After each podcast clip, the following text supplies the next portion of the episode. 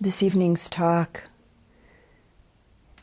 is uh, looking into uh, one particular aspect or a certain aspect of the third domain or the third foundation of mindfulness, which is mindfulness of states of mind. and this evening we'll be looking into some of the emotional states of mind.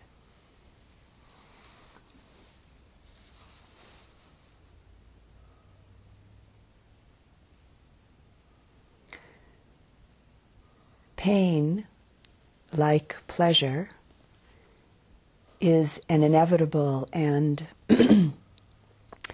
temporary part of living. Suffering, however, is optional.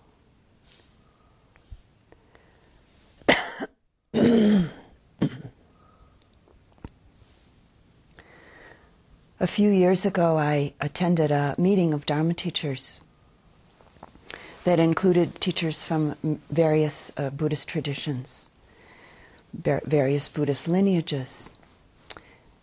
And in one of our discussions, the question, What is Buddhism, came up the Dalai Lama, who was one of the uh, guests of honor at this meeting, said that his response to this question is often that Buddhism is about certain kinds of mental training to eliminate all kinds of negative or afflictive emotions and all traces of these emotions. And then he went on to define realization or liberation as the complete purification of afflictive emotions. This definition of nibbana or realization, being the complete purity of the mind, the heart, has been described as the mind, the heart of an arahant. And in hearing His Holiness the Dalai Lama speak of this, there was the sense that he spoke from a very deep place of confidence. A deep place of confidence in really truly feeling that this was possible. A few years ago, when I sat with one of my teachers, Sayadaw U Pandita, and then again last spring when I sat with another of my teachers, Sayadaw Pa-Auk Sayadaw, both of these venerable teachers spoke in very similar ways about this same possibility over and over again. And of course, in the suttas, the Buddha also speaks of freedom in this way many, many, many times. As our own confidence grows and deepens, we too begin to have some sense that this is our possibility. In its deepest sense, the basic aim of these teachings and these practices isn't really about what we ordinarily think of as having a happy life in this lifetime. And so here we are, making physical and mental efforts in the service of awakening, in the service of the purification of the mind, the purification of the heart.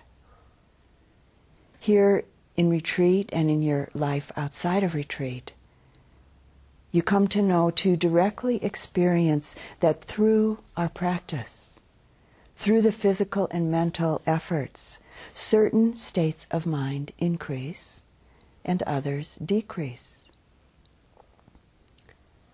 and you begin to know, at least to some degree, you've let go of what's unwholesome. You've let go, at least to some degree, of what brings suffering, what's harmful to yourself, what's harmful to others.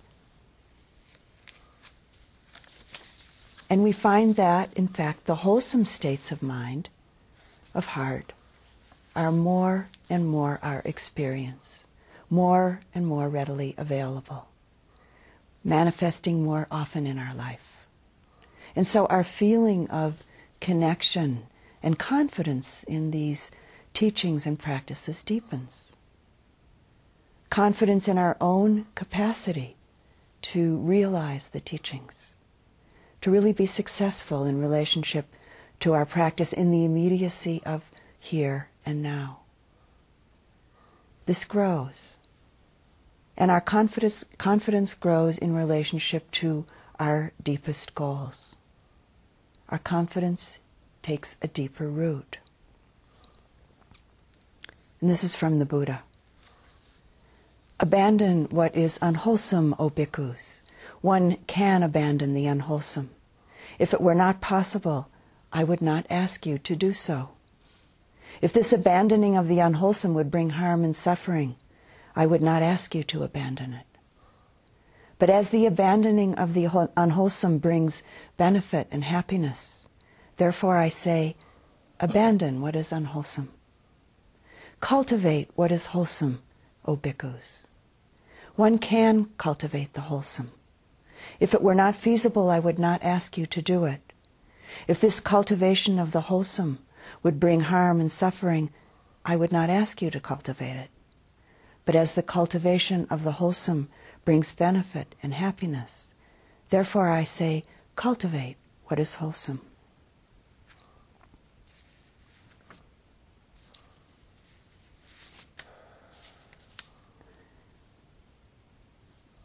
The really extraordinary wisdom and compassion of the Buddha. The heart, the mind of a Buddha, seeing only suffering and the end of suffering, and encouraging, exhorting those that are heading towards suffering to really take care and to pay attention, rather than judging them, rather than condemning them. And the heart, the mind of a Buddha, in seeing those heading towards the end of suffering and really rejoicing for them.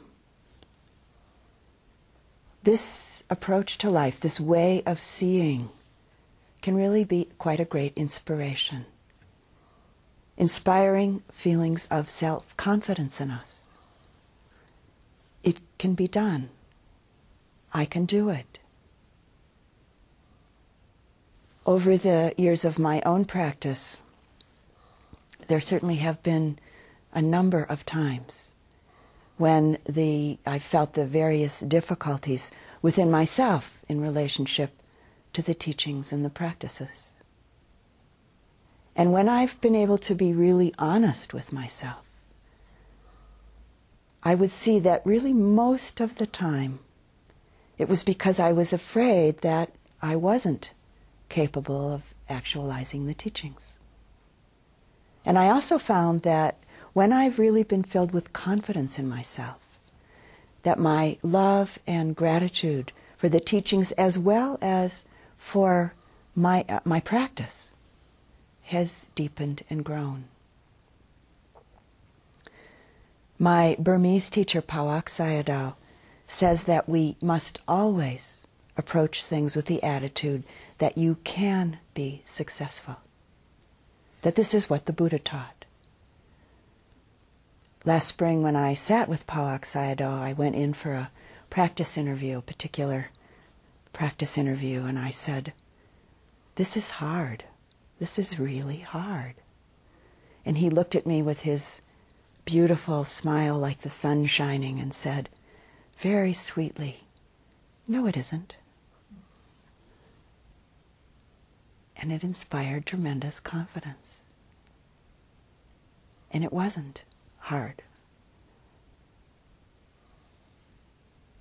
The suttas, the direct teachings of the Buddha, are really filled with this approach to practice.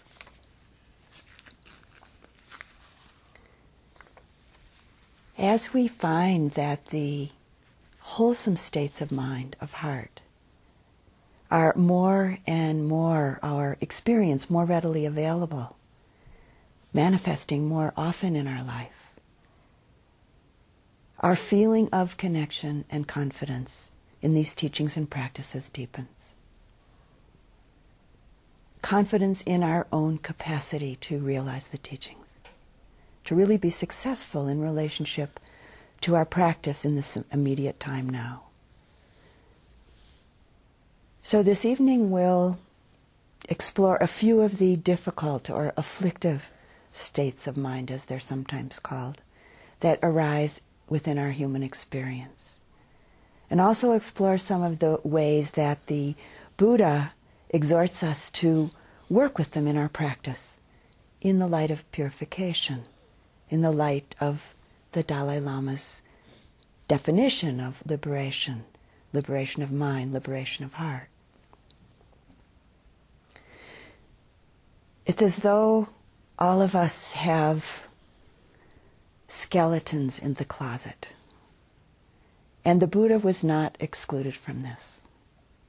When he left the palace as a young man in search of freedom, in search of liberation from anguish, from confusion, his search was grounded in finding liberation from his own experiences of suffering. He wasn't looking for the truth of awakening in some idealistic or some philosophical way or from that stance.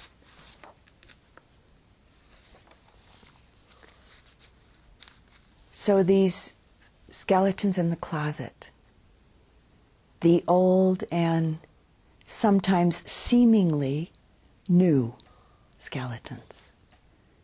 Anger, fear, resistance, judgments, doubts, sadness, grief, longings, strong desires, attachments, confusions, pains. It's a long list.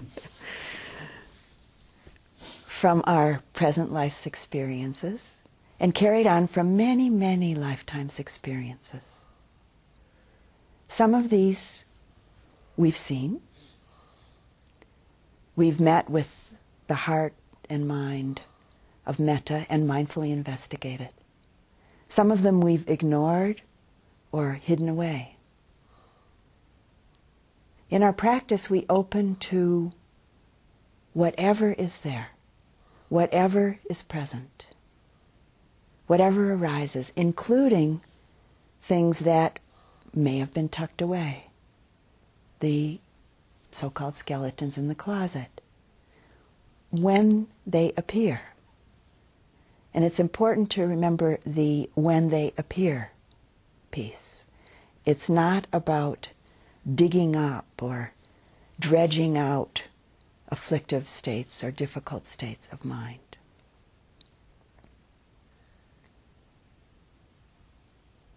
maybe there are some people who seem to be able to find a really true ease, happiness, uh, without ever letting out the skeletons. But I've never met anyone like that. I don't know if you have. And if that's true for some people, fine for them. But really, most of us need to discover these skeletons in order to really find a true depth of happiness and ease and well being in our life. Or we'll just continue to delude ourselves, delude ourselves into thinking that we can be happy, but never really truly being so.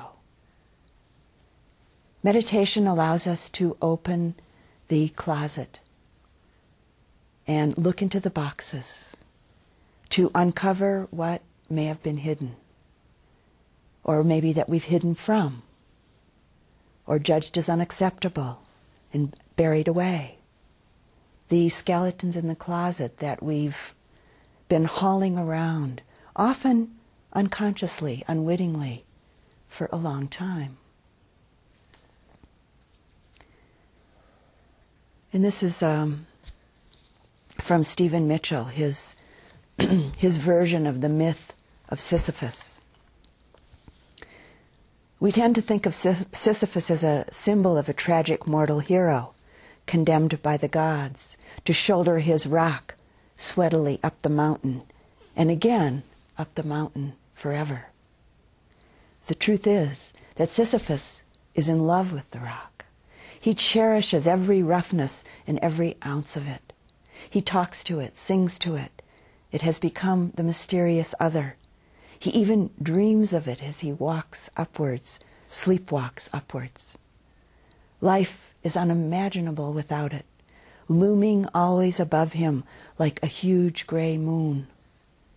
He doesn't realize that at any moment he's permitted to step aside and let the rock hurtle to the bottom and go home.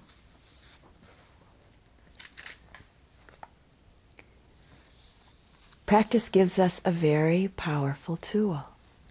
This tool of mindfulness, this tool of open hearted, non judgmental, non manipulative, non grasping, non rejecting, receptive presence. To be able to see clearly and to be able to go home.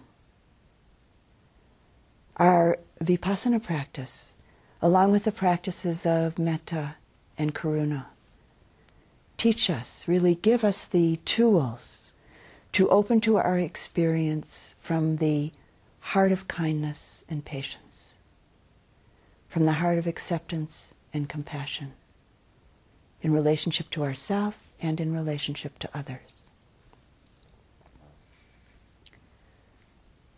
This is really such an amazing process.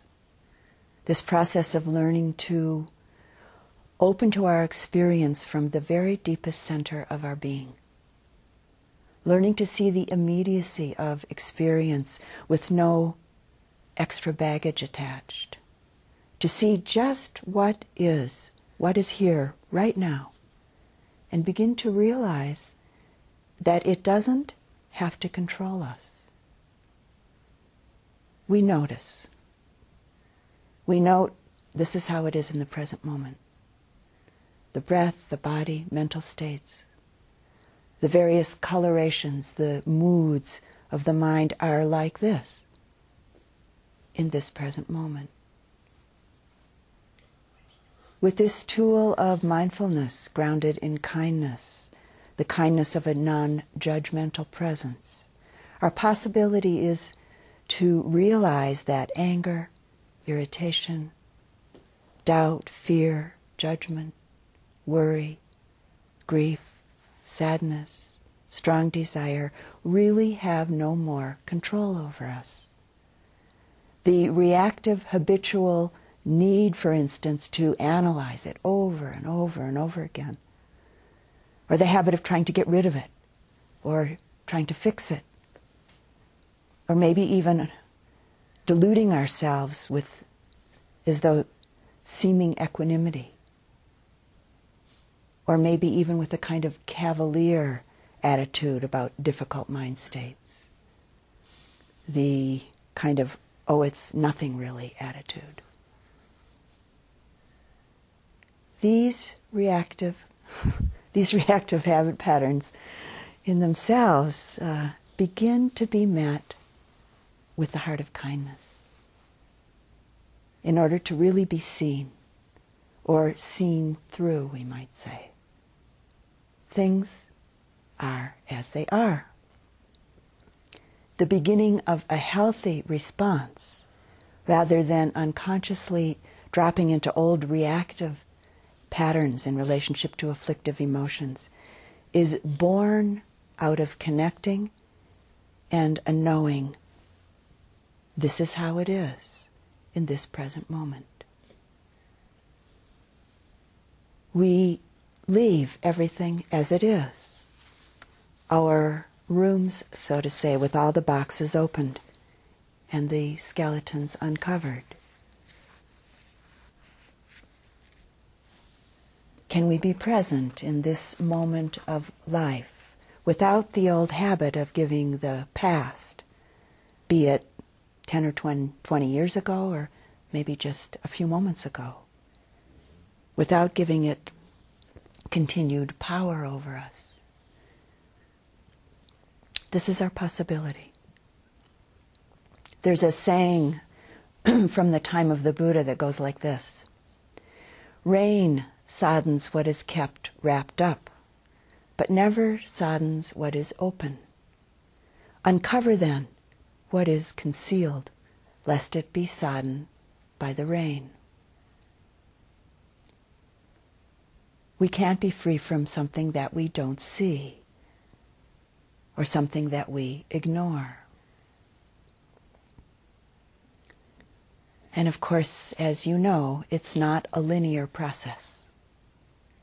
As we continue to strengthen and to deepen mindful awareness, concentration, and continue cultivating the patient heart of kindness and compassion, it's this whole seamless circle of our practice that allows for the clearest depth of truth to be seen and known. And as each of you are becoming more and more familiar with, we sit quietly and watch ourselves. And all kinds of things come to the surface. Really, the mind, at least minds that aren't yet totally purified, are really primarily a set of mental habits, conditioned habitual ways of thinking and feeling to change, they must come to the surface and be clearly seen and investigated. And it takes time. We really can't hurry it. We simply resolve and persevere with patience, and the rest will take care of itself, so to say. And sometimes there's resistance and fear to this opening. Anxiety, tension, worry, and doubt are created by and manifest to the degree of the strength of our resistance. Resistance based in fear. And it can be kind of a vicious circle. And so we work, we practice with great gentleness kindness, and a deep patience for and with ourself in and through this process of opening to and letting go of. This process of relinquishing, relinquishing our conditioned, habituated patterns of suffering. Letting go of, relinquishing our addictions of mind.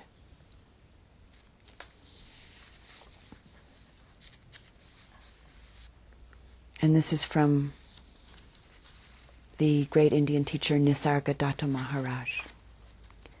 He says, Don't bully yourself. Violence will make you hard and rigid. Don't fight with what you take to be obstacles on your way. Just be interested in them. Watch them. Observe. Inquire. Let anything happen, good or bad. But don't let yourself be submerged by what happens.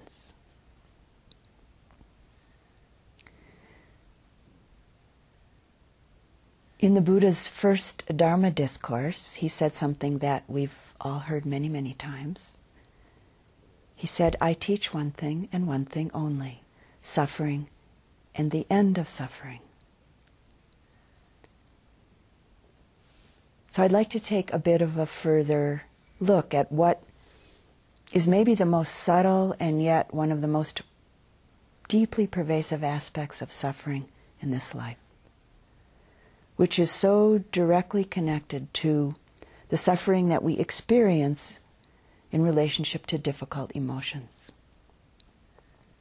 The suffering which is inherent in ignoring the truth that everything in this world, everything in this universe, comes into being through the combination of a multitude of conditions. Everything is relative, related. Everything is contingent and thus conditional. Everything is in relationship, in an infinitude of changing relationships, including the arising of anger, fear, judgment, doubt, strong desires, attachment, sadness, etc. And yet, often, we often take and believe the opposite of this truth to be the reality of things. Taking our experience and things to be as though very solidly in place, permanent.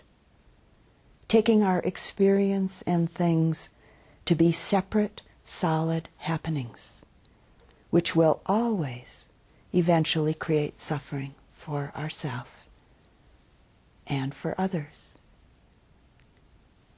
We, for instance, grasp onto the past and project into the possible future, and then solidify both in our mind. And yet, the truth is that life just simply keeps flowing along.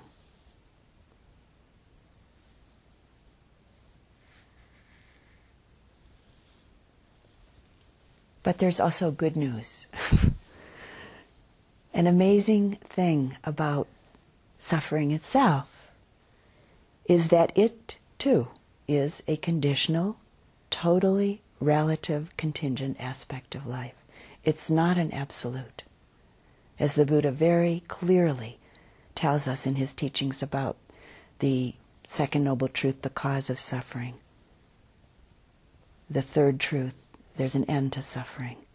And the fourth truth, that there's a path leading to the end of suffering. here in New Mexico, during uh, midsummer and early fall, our monsoon season, our rainy season, in this big open sky of Taos, we often have huge arches of rainbows appearing, often even double rainbows. A rainbow appears because of particular conditions coming together. There's just the right amount of moisture in the atmosphere. The angle of the light is just right. And then, of course, one has to be in the right place at the right time and looking in the right direction. And it all changes very, very quickly everything in life, including ourself, all of our experiences of body and mind are like a rainbow.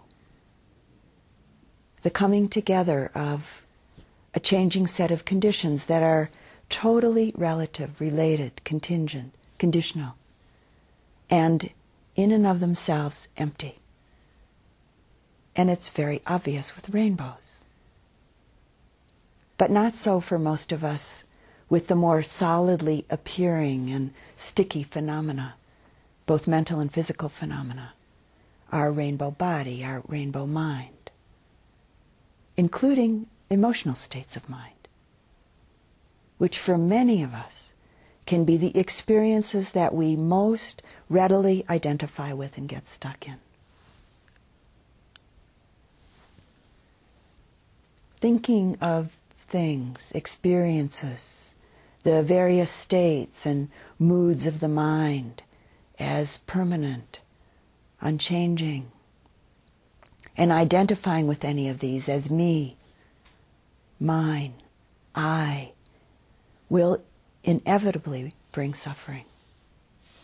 The degree to which we grasp, cling, and identify with our experience, this is the degree to which we'll suffer. Anything we try to hold on to, anything we cling to, from material objects to all of the permutations of states of hope and fear, will cause some degree of suffering. And the other side of the same coin, of course, being pushing away, resistance. Our practice is about present moment awareness really, truly being in the present moment. This present moment, and this present moment, and this present moment, and this present moment, etc. just as it is right now, and right now, and right now. It's actually not the present moment that causes suffering. It's the desire for it to last, or the desire for this moment to be different that causes suffering.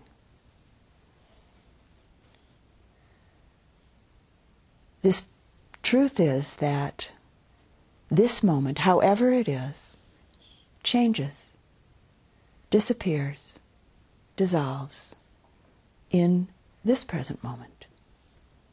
And, and on it goes. So take a look.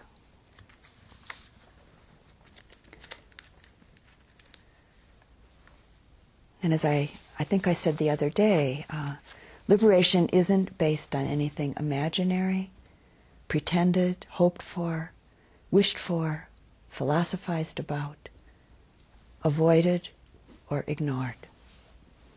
We can't be free from something that we don't see, something that we ignore. And in English, we have this saying ignorance is bliss.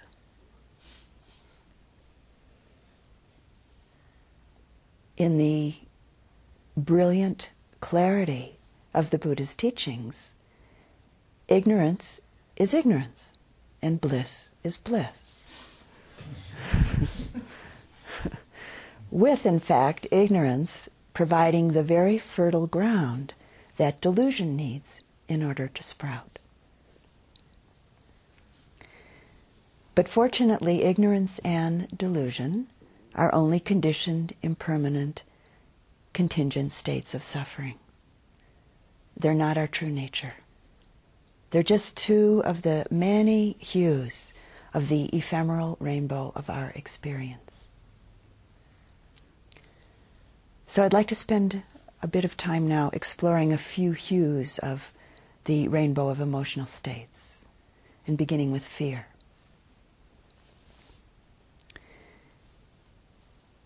In our practice and in our life outside of a formal practice, fear can often appear in the guise of doubt, anxiety, worry, resistance, with maybe certain thoughts of, I won't attend to, I won't open to, I don't want to. Or maybe a feeling of, I just can't be with this experience, this unfamiliar, new, experience or strong emotional state or pain in the body. Or maybe even this pleasurable state, this pleasurable experience. I can't be with this moment of life. And maybe feeling kind of caught or frozen, not able to take the next step, so to say. Fear from this perspective, if we take it up, if we buy it, can manifest outwardly in relationship to situations and in relationship to other people as judgment, blaming, the critical mind. It's his fault. It's because she, it's because they, and you can fill in the blank the fear turned inward can manifest as self judgment, self blaming, self doubt, feelings of unworthiness, not being good enough, or just not being enough, not doing it right, or not being able to do it right. Our practice, our life, our self, not being perfect whatever that might mean to any one of you. Probably different to each of you what that perfection needs to be. And all of this really based in fear. Which, with the other side of the coin being hope. So I'd like to offer you another view of perfection may be different than what your conditioned, idealized concept of perfection might be. And this is from Chuang Tzu. Uh, Taoist master. The mind of a perfect woman or man is like a mirror. It grasps nothing. It expects nothing. It reflects, but doesn't hold. Therefore, the perfect woman or man can act without effort.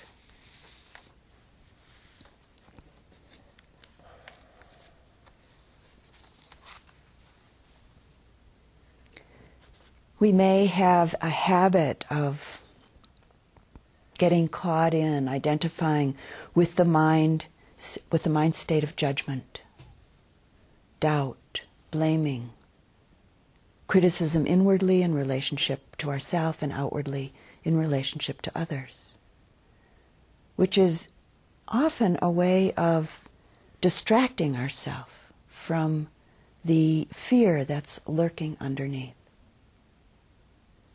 I think we're often afraid of the fear, afraid to look directly at it, especially if maybe we've taken a peek and it may not have been uh, easy. One of my teachers um, used to tell me when I'd come in during a period uh, of my practice when there was a lot of fear coming up, and I'd come in and I'd fearfully report the experience of fear. and my teacher would say, a couple of times he said, Fear is just fear. That's it would be his response. When the first time I was told this, um, I responded inwardly. I, I kept it to myself. Didn't say it out loud to him. As I was walking out of the room, I said, Well, to myself, that's easy for you to say. Uh, clearly, uh, a coloration of anger and resistance in this thought. But actually, over time, I began to really see and know that in fact, fear is just fear. As we gently persevere in our practice, our practice of mindfulness with a growing and strengthening open heartedness based in kindness towards ourselves, we begin to be able to meet, to receive fear to really come close to it, to look it in the eye, so to say, and not be so bound, not be so imprisoned by it, not be shut off to the unknown, not be so shut off out of fear to the vastness of possibility. As we get stronger, as our mindfulness muscle gets more developed, and our heart gets stronger, we can begin to acknowledge the presence of fear accept that it is, and know that it doesn't need to run our life. It's not who we are. It's not mine, me, I. It's not that I'm a fearful person. Fear happens because of a multitude of conditions coming together in this moment. It's not an independent, solid something. The arising of fear in this moment is totally dependent on an infinite number of other conditions, some of which we know, and many of which we don't know and will never know. It may be a moment of a very intense experience, but it's clearly not me from this perspective.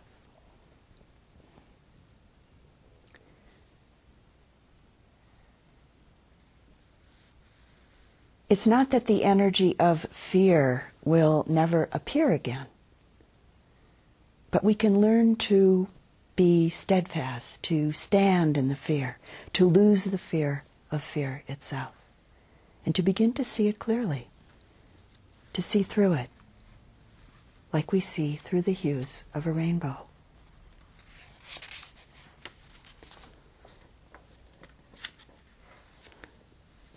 And Wendell Berry speaks of this in a, one of his poems. I go among the trees and sit still. All my stirrings become quiet around me, like circles in water. My tasks lie in their places where I left them, asleep like cattle. Then what is afraid of me comes and lives a while in my sight. What it fears in me leaves me, and the fear of me leaves it. It sings, and I hear its song. Then what I am afraid of comes. I live for a while in its sight. What I fear in it leaves it, and what the fear of it leaves me. It sings, and I hear its song.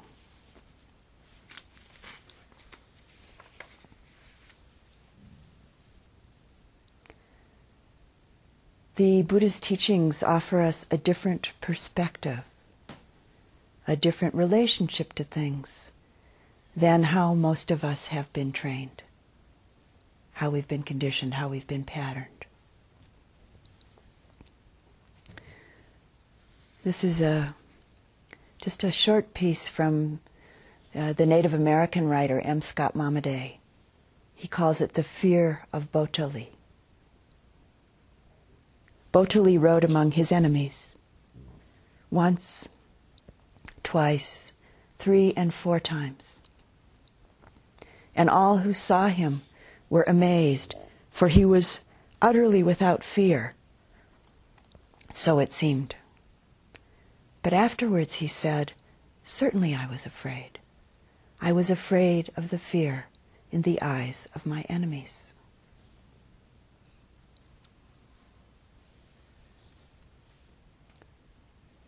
It doesn't work to repress or ignore or try to suppress difficult emotional energies. As we know, they just reappear. And putting a tight lid on emotional states actually blocks and deadens our sensitivities.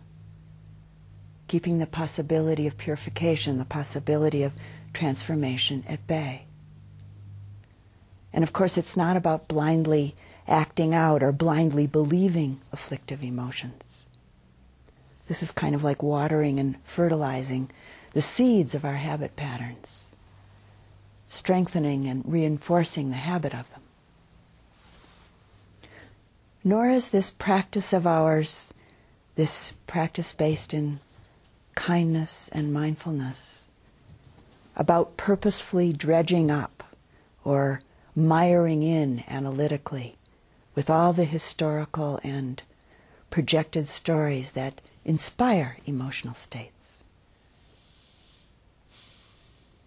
The strong energies of fear and anger can color our entire experience when we're caught and swept away in them. And there can be often quite a lot of restlessness in the body and in the mind making it very difficult or maybe seemingly impossible to become focused and mindful of our experience in the present moment.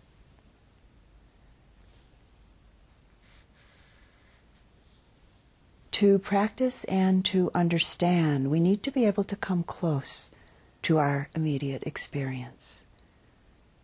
The intimacy of connection based in kindness and mindfulness that Patricia and I have been speaking about spoken about a number of times over these days. This intimacy in the spirit of investigation, in the spirit of exploration, without pushing away or pulling away from it, or desiring our experience to be different. So it's really important to learn to work with these difficult or afflictive states of mind and body when they're what's present in the rainbow of our experience. So, taking a look at anger. In the classical teachings, anger is likened to a pond on top of a boiling spring. When we're angry, we can't see very far we can't see clearly. Anger is a very strong, very powerful energy, and from that perspective can be quite seductive. I once knew someone whose energy was fueled primarily by anger. And she was very attached, very identified with her anger. And in fact spoke about really, really liking her anger. She said that she felt strong and very powerful in this energy. But unfortunately, she wasn't a happy person. She was kind of like a porcupine. People would begin to get close to her and then feel the sharp needles, the sharp sting of her anger, and they'd move away. She was actually a very lonely person, and yet so identified with herself as an angry person, and so afraid that she would lose herself or lose her energy and power, lose the fuel for her life if she let go of her anger.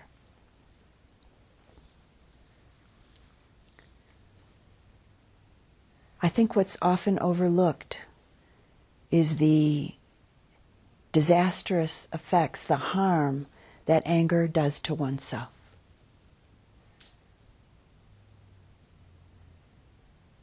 The first person hurt is always the angry person. It's the one who's angry. An angry mind is a suffering mind. An angry mind is agitated, it's tight, it's narrow, constricted. Our quality of awareness changes. Clear seeing and perspective vanish when we're caught in the anger. We feel restless, kind of driven. Nothing's satisfying. Sleep can be difficult. The body is often quite tense. With anger, the sense of self looms very large, and so does the sense of the other. And in fact, one of the primary reasons that anger is so painful is that it very quickly creates quite a sharp separation between self and other. It's kind of as though a line was drawn or an invisible wall is put up that isn't to be passed. With each angry moment, deepening the imprint of anger in the mind stream.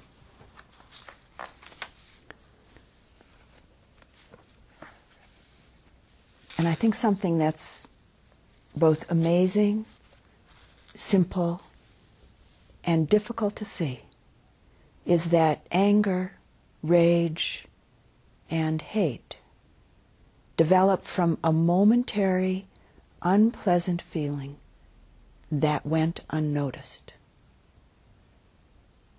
A momentary pleasant, unpleasant feeling that went unnoticed.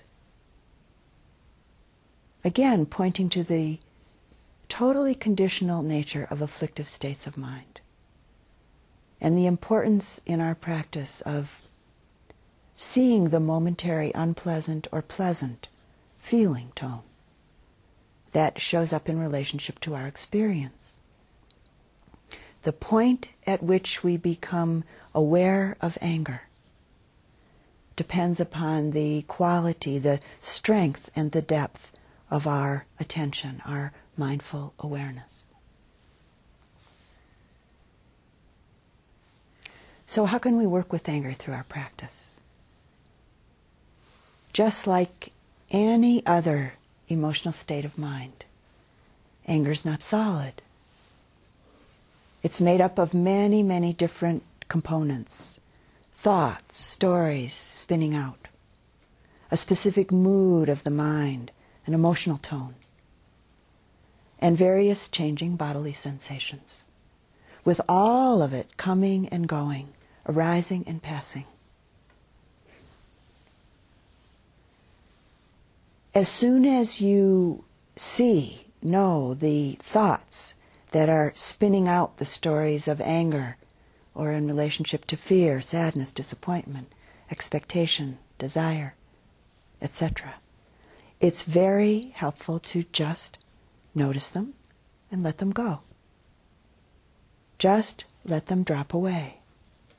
Give them what I like to call give them no mind. These thoughts are really only the expression of anger. They also feed the anger. They're kind of like fertilizer for the angry mind. So let the stories go and bring your attention directly into the sensations in the body, for instance.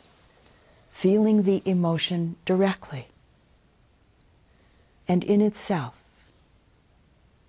including the emotional states of delight, happiness.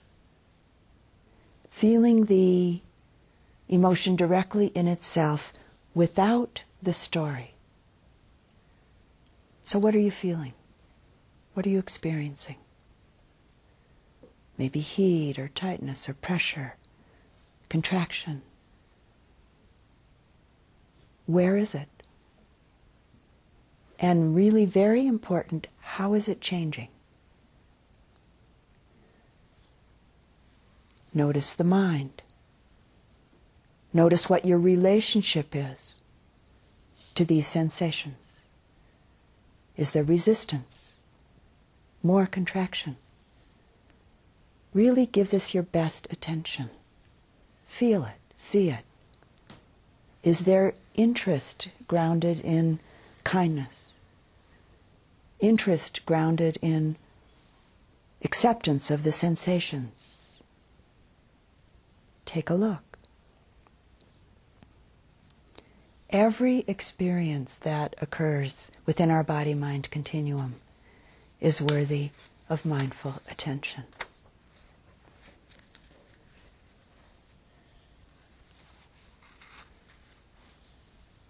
And in this service of acceptance, kindness, patience, if the emotional state is too strong to sit with, don't force yourself to sit do some walking meditation. You might even walk faster than you usually do with walking meditation. Bring your attention directly into the body with walking. You might open up to the natural world, the natural world outside, the expanse of the fields, trees, the trees in conjunction with the great spaciousness of the sky take an interest. Notice the birds, maybe rabbits, cats, the prairie dogs, the insects, the small creatures of the world. Don't indulge thinking. Stay mindful in the present moment, in the physical world, in the body in those moments of a connected present moment mindfulness, afflictive emotions disappear. They're not present. The ease, the sense of well being that arises out of a completely connected present moment attention is amazing. It's really beyond compare in a quietly wonderful way.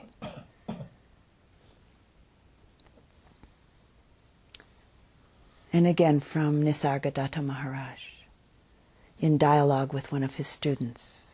The student says, What is the real cause of suffering? Nisargadatta responds, Self identification with the limited. Sensations, however, or sensations as such, however strong, do not cause suffering. It's the mind, bewildered by wrong ideas, addicted to thinking I'm this, I'm that, that fears loss and craves gain and suffers when frustrated. Resting in the natural world can be both an immediate experience and a clear mirror of ease for us. Again, as Wendell Berry so eloquently states in another one of his poems, he calls this one the peace of wild things. When despair for the world grows in me, and I awake in the night at the least sound, in fear of what my life and my children's lives may be, I go and lie down where the wood drake rests in his beauty on the water, and the great heron feeds. I come into the peace of wild things, who do not tax their lives with forethought of grief. I come into the presence of still water, and I feel above me the day-blind stars waiting with their light. For a time I rest in the grace of the world and am free.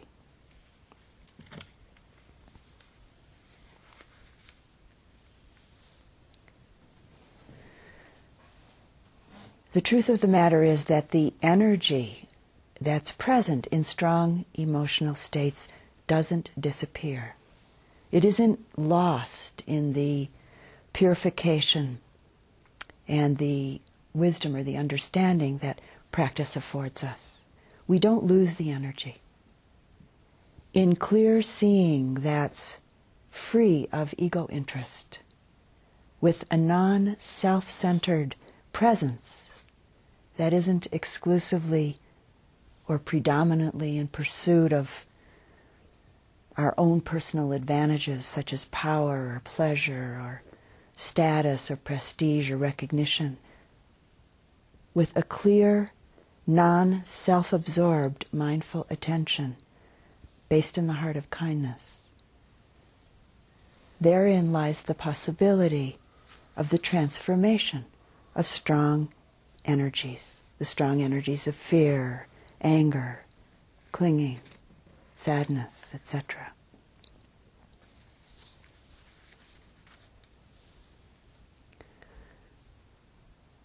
So I'd like to spend just a few moments now looking at the wanting mind, the states of strong desire, greed, clinging, attachment. Classically, unwholesome desire, clinging, attachment, is the mind, the mind is likened to a pond that's been filled with dye. We aren't able to see the bottom. Our vision's obscured.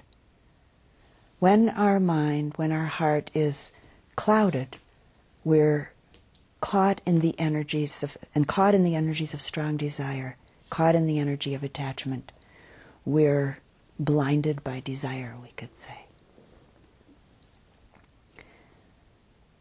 There's, I think there's really some misunderstanding, though, in interpreting the Buddha's teaching that desire, that all desire is a bad thing. Desire is a very natural human experience. In fact, it's what, in part, what got you here to this retreat. There are healthy, worthy, wholesome desires. And there's the desire that comes out of misunderstanding. The desires, for instance, we project onto the future. Hoping, dreaming, fantasizing about what we think we need in order to be contented, in order to be really at ease in our life. The thoughts that the satisfaction of a particular desire will give us something that in fact it can't, that it won't. Some time ago, a friend uh, sent me uh, a, prayer of Mother Teresa as a practice, I was told. Uh, they sent it to me in the mail. And I was told that this was one of her practices that she did daily. So I'd like to share it with you, um, just as it was given to me.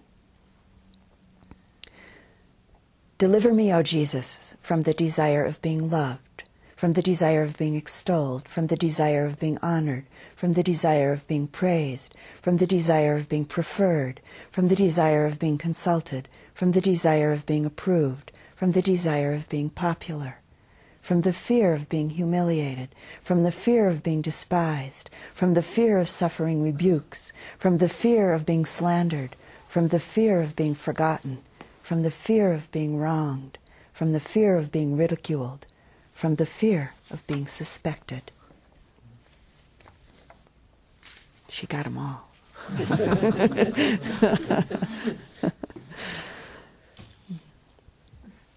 This is from uh, a woman who uh, many people feel was a saint, an honest saint, I would say.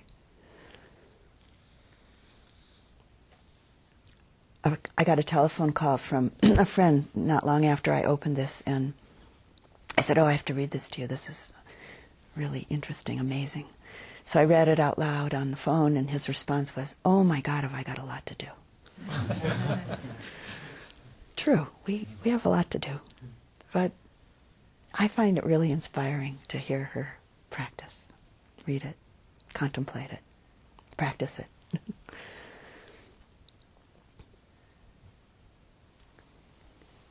We can become really quite attached, dependent on getting and then trying to keep certain objects of our desire.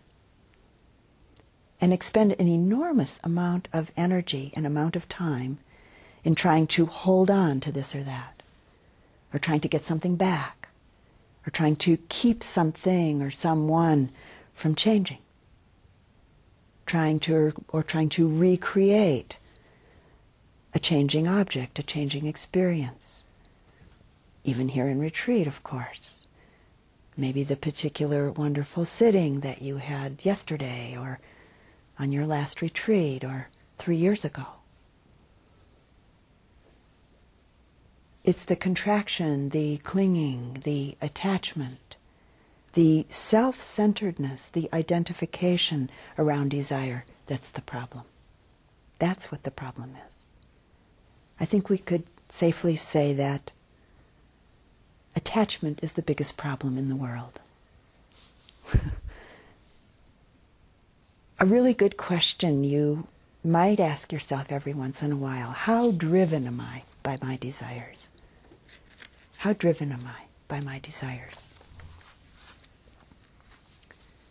So, for example, we go to the marketplace the marketplace of the lunch food display at this retreat, the marketplace of where do we do walking meditation for this next walking meditation period, or which shirt should I put on today?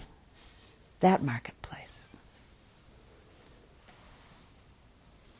Here in Taos, many people visit here specifically to come to the marketplace beauty abounds here. I've sometimes walked down the street here, looking in all of the shop windows, and watched my mind, watched my mind and body. So maybe there's seeing, just seeing, seeing forms, colors, kind of a bare attention seeing. And then notice the coloration of the mind of wanting. This kind of leaning into. And even sometimes the strong desire of seeming need. I need that. I need that. I must have that. Watching my mind. Greed, coloring a moment's experience of seeing. It's really a good practice in the midst of the marketplace, any marketplace. The Dalai Lama tells a story about himself. He says that um, he was taken window shopping uh, in some big city to an area where there are lots of little shops uh, that sold all kinds of um, small mechanical parts and small mechanical systems. And the person who took the Dalai Lama to this part of the city knew that he was particularly interested and fascinated by the mechanical workings of things. For instance, he loves to take apart watches and uh, put them back together again. So the Dalai Lama said that um, he found himself looking in the windows of these shops and simply seeing with the equipoise of an open curiosity and interest and then all of a sudden realizing that he wanted everything, that he wanted all of it. And he said, when he told this story, he said, I didn't even know what any of it was for. I just wanted it all.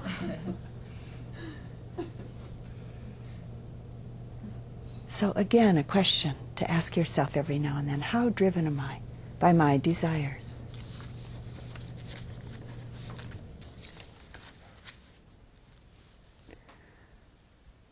So, a simple, quite mundane personal example. Some years ago, I was at a retreat center here in New Mexico that has some of the most beautiful flower gardens. And I was walking along next to these gardens and noticed a very sweet smell. I followed my nose to where the smell was coming from, to a particular flower. And I got down very close to the flower and really took in the smell. Very present aware of the very pleasantness of the experience. And then I got caught.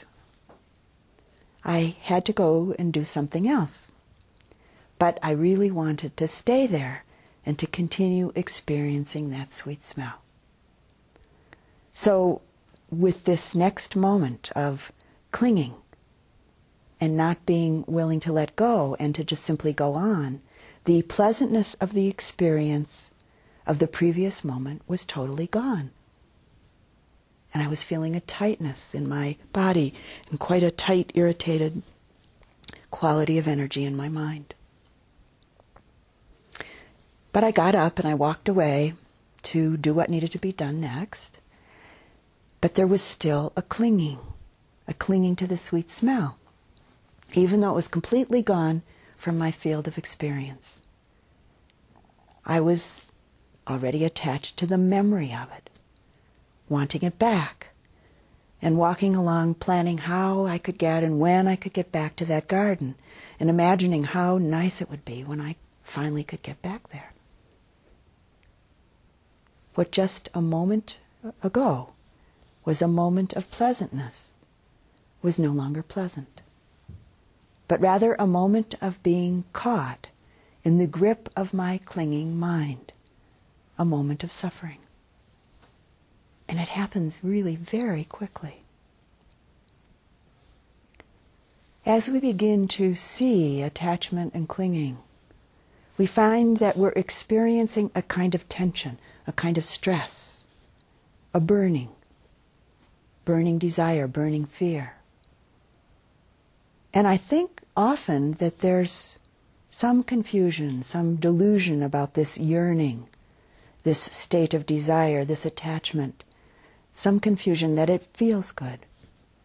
And I think we even sometimes confuse it with love until we really begin to see it clearly. What is ease, happiness, really? It's the release from the tension, the pressure, the burning of desire a moment of release from the stress of attachment, a moment of liberation through non clinging. The Buddha talked about everything burning. The eye is burning, eye consciousness is burning, the ear is burning, ear consciousness is burning, and on through all of the six sense doors in this way. And then he went on to say, burning of what? burning of desire, burning of hatred, burning of jealousy, fear, burning with the fire of confusion.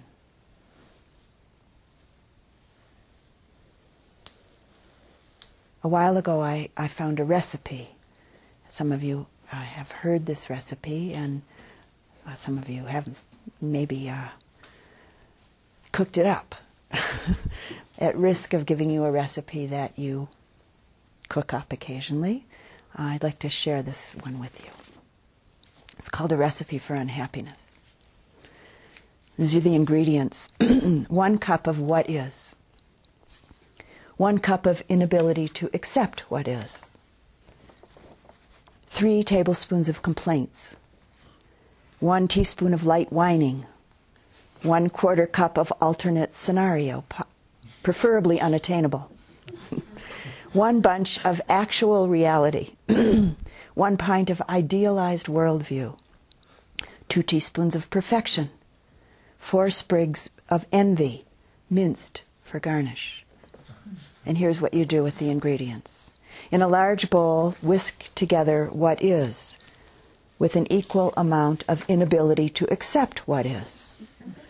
Stir in complaints and let sit until brooding and sulking set in. Add a dash of light whining, especially in the company of friends, but be careful not to overseason or they won't hang around. In a separate bowl, add alternate scenario to actual reality from your garden and separate leaves from stems. Then try to reattach leaves in exact pattern that existed before separation. Pour in idealized worldview and process in food processor using on and off turns.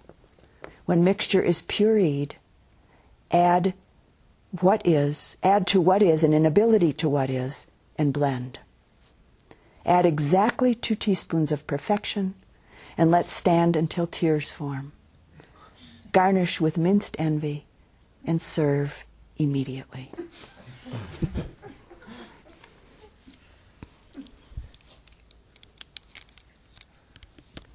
so, a similar teaching from a different perspective. This is from a Chinese sage named Nanxin. And this is what he says By not quite accepting, because they do not please us, things that are so, we spend our entire lives making meaningless gestures somewhere next door to reality.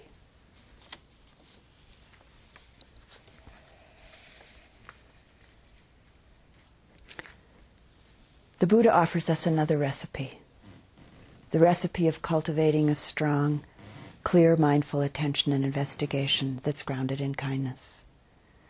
A strong and clear, mindful attention that really meets the experience of the moment, sees it clearly, just as it is. We can actually learn to experience the extremes of afflictive emotions without getting caught, without getting swept away, without getting overcome in them, by them. It's as though we learn to see them so clearly that we see through them, just like we see through the colors of a rainbow. With mindfulness and investigation and clear discrimination, the contraction of the identification, attachment to difficult emotional states begins to break up.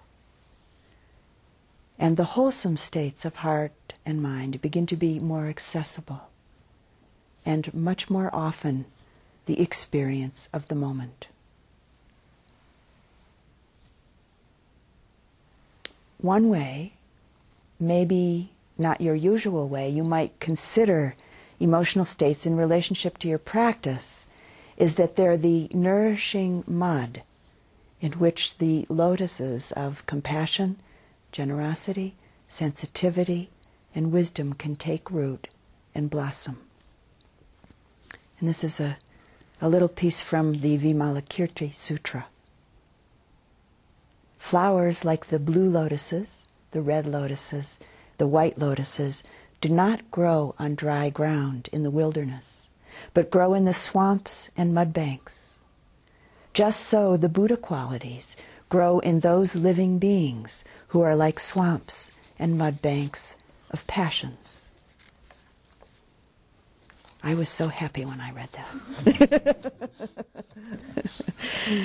For me, this teaching is really an acknowledgement that, in fact, as human beings, we experience many strong and difficult energies, the mud banks of passions. It's not that something's gone wrong. And so, not to pretend to ourselves or pretend to others that we don't feel these things. This is really our human experience. This is what we have to work with. This is part of our path. The suffering, the anguish, the confusion that's felt in relationship to identification with afflictive emotions, with what are sometimes called the poisons of self centered existence, are for many people a potent aspect of the process of awakening. With these poisons being transformed through practice into what are sometimes called the nectars or Buddha wisdoms. afflictive emotions, or as the Buddha sometimes called them, cankers. He, he often spoke in a very visceral descriptive language, calling afflictive emotions cankers, you know, canker sores. They're nasty. These cankers being transformed through our practice into purified energies. When the thread of self is pulled out, strong emotional energies are digested, we could say, into wisdom. So just for a few a moment, taking a look at a few of these, these transformative possibilities. Anger without self, without the self, no grasping, transforms into a mirror-like wisdom. The heart clearly reflecting. It's from this that appropriate action springs. wanting, strong desire, without the self centered quality, without self referencing, without self grasping, transforms into a clear, discriminating, mindful awareness. Sadness without self, with no self grasping, has the possibility of digesting or transforming into the heart of metta, the heart of great compassion. Fear without self is digested into the great, strong heart of compassion and equanimity, bringing the capacity then to connect without fear, without judgment.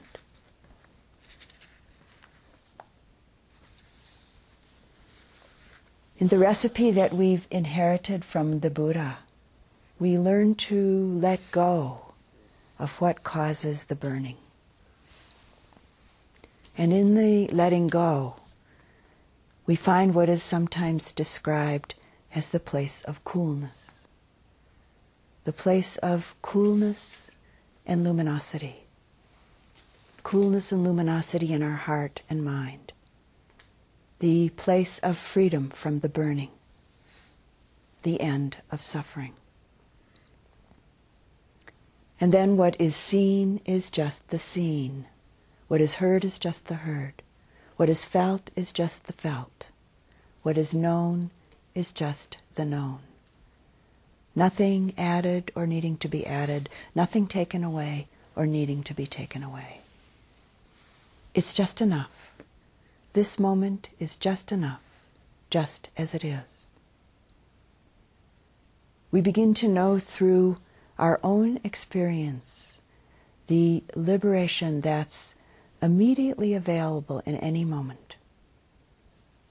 Liberation through non clinging. And I'd like to close the talk with a poem. It's called Hokusai Says. and Hokusai, as many of you may know, uh, was a Japanese, well known Japanese painter, and his most famous painting was of this great big wave Hokusai says, look carefully. He says, pay attention. Notice. He says, keep looking, stay curious. He says, there's no end to seeing.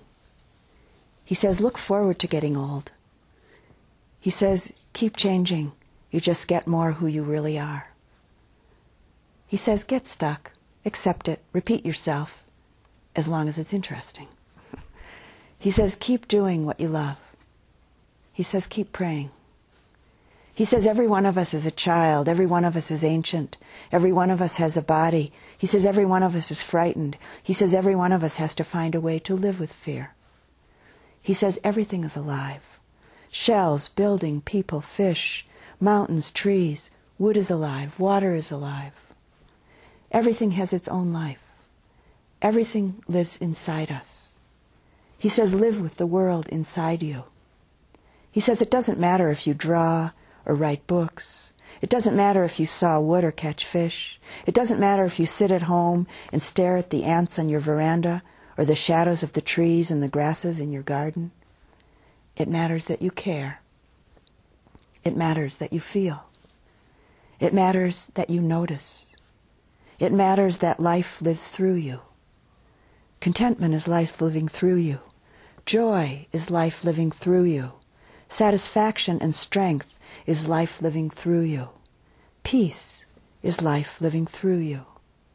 He says, don't be afraid. Don't be afraid. Look. Feel. Let life take you by the hand. Let life live through you.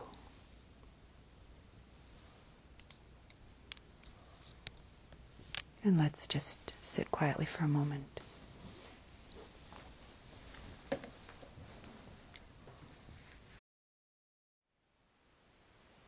Thank you for listening. To learn how you can support the teachers and Dharma Seed, please visit dharmaseed.org slash donate.